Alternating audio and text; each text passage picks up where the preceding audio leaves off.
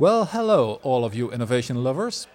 It's Thursday, January 16th. I am Bart Brouwers, and this is episode 12 of your Daily Innovation Bite, a two minute appetizer for the rest of the meal, which you will find at innovationorigins.com.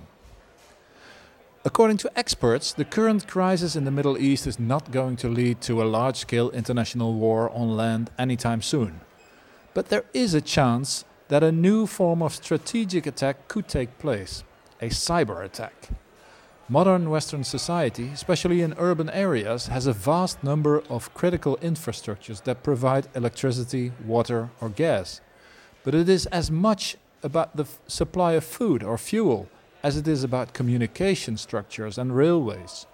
If targets like these are hit by a so called cyber attack, then that will have a major impact on our society.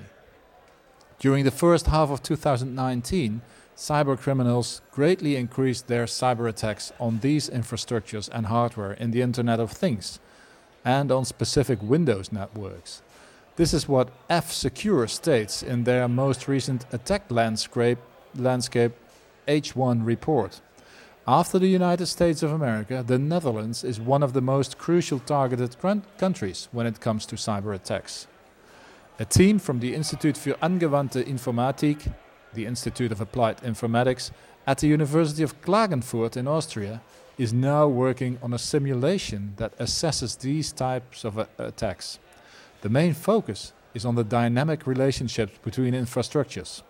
Well, we talked to the, the people from uh, the uh, Klagenfurt University. You can read all about it in, in our articles. This was your innovation bite for the whole meal with at least five other new innovation stories every single day. Just go to innovationorigins.com or listen to one of our other podcast series. They're all free. See you tomorrow.